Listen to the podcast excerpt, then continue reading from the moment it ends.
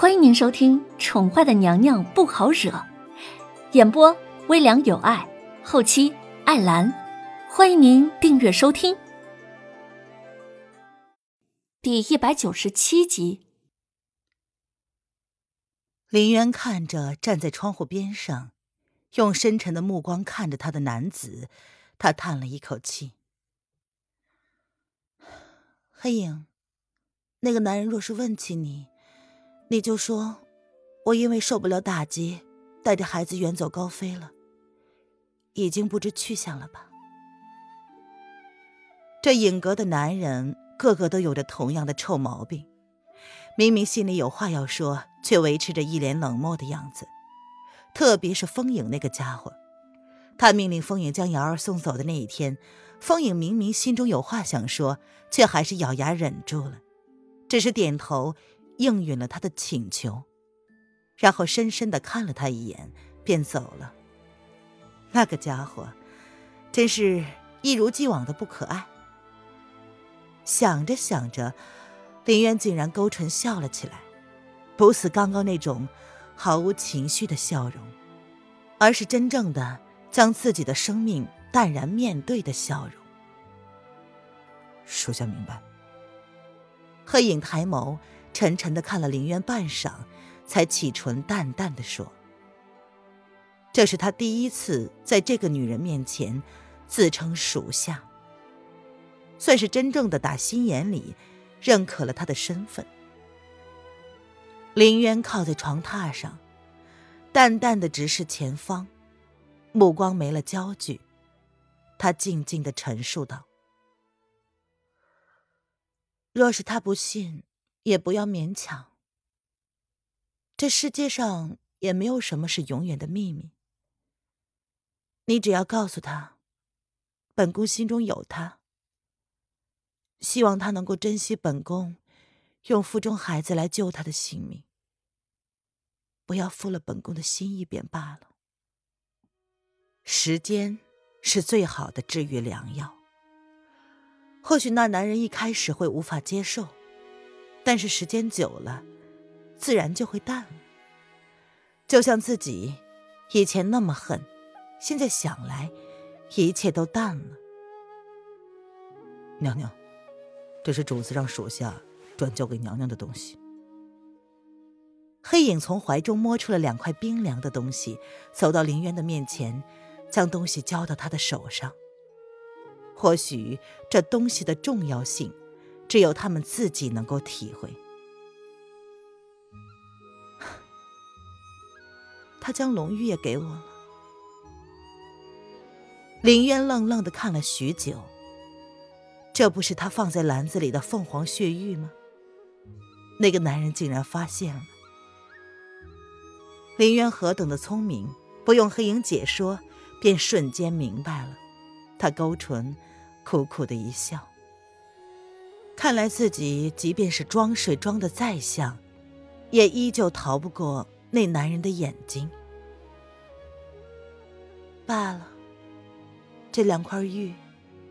若是我走了之后，便同我一起葬了吧。当初风清晨将此物献给他的时候，说的是“帝后情深，永结同心”。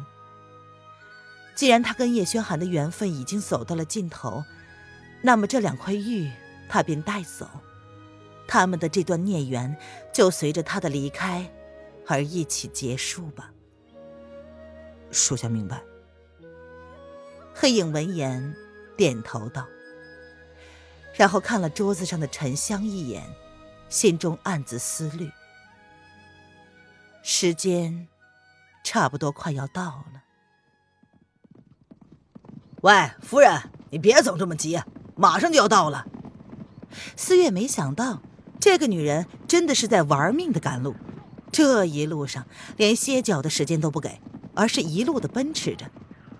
这样的奔波，别说她一个弱女子吃不消，她一个大男人都有点吃不消了呀！这女人到底是怎么了？你若觉得累，就原地休息。本郡主还有事，就不等你了。南宫丽闻言也懒得再跟他辩论称呼的问题，他胸口的那股子烦闷之气越发的浓重，好像有什么事情正无法挽回的朝他们靠近。他心中有一种声音，让他尽快的赶回皇宫，否则他会后悔的。南宫丽用力的抽了马儿一鞭，他说：“马儿，辛苦你了，我们加把劲儿好吗？拜托了。”嘶的一声，南宫丽的马儿像是听懂了主人的请求一般，嘶吼一声，然后用尽了力气朝京城奔去。快要到了，天黑之前，他一定要赶回皇宫，否则四个门口一关，他除非有皇帝哥哥的圣旨和令牌，或者是太后的手谕，要不然他只能在宫外等一个晚上了。他等不及了，他必须要在宫门关上之前赶到。就是这种信念驱使着南宫丽忘记了身上的疲惫和痛苦，他双眸坚定地朝前方奔驰。思月见状也不敢慢下脚步，脸上的笑容也不由得敛了下来。那个女人是认真的，她还没有见过一个女人身上有这么大的能量，将原本十天的脚程，只用了短短七天的时间，便赶到了城门口。要知道。从北疆到京城，十天已经是在赶了。想要再节省下时间，那只有省下晚上夜宿的时间。这女人这几天玩命的赶路，不由得让他刮目相看。难道皇宫真的发生了什么惊天动地的大事吗？南宫将军只是托付他将这个女人安全的送到，却没有具体告诉他发生了什么。本以为。最糟糕的也不过是太后思念女儿了，所以迫不及待的想让这个女人回宫。他昨晚探听到的消息是，皇后怀了身孕，皇上废了后宫，这算是大事儿了，但是并不是什么非常严重的事情。毕竟皇家的事儿再小也是天大的事儿，他已经见怪不怪了。虽然面上很走心，心里却并不怎么在意。但是看到这个女人诡异的行为，让他不由得认真了起来。策马迎头赶上，希望真的不会发生什么事才好。思月也不由认真的朝着那个女人的方向加速赶上。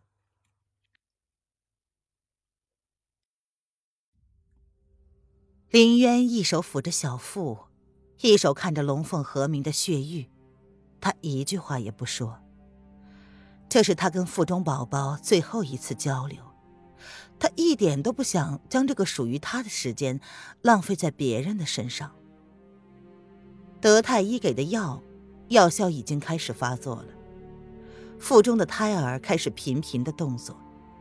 然而，林渊的心中却感到前所未有的平静。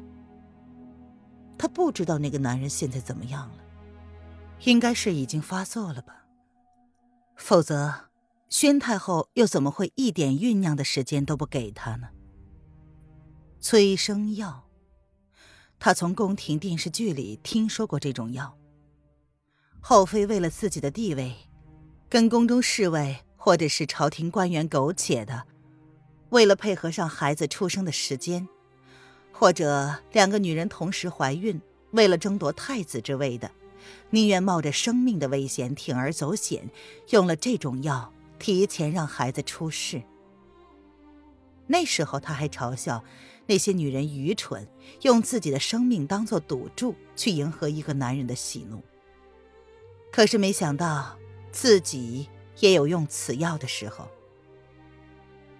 林渊勾唇淡淡的笑着，他额上微微的沁出细汗。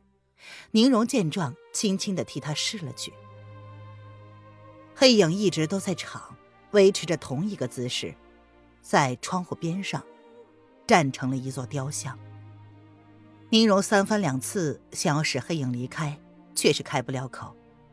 黑影的身份连太后都不敢指使，历代帝王都有属于自己的黑暗势力，即便皇上是太后的孩子。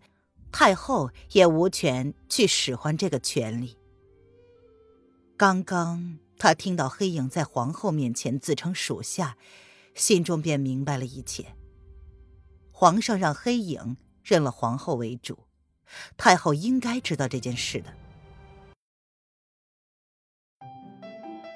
听众朋友，本集播讲完毕，请订阅专辑，下集精彩继续哦。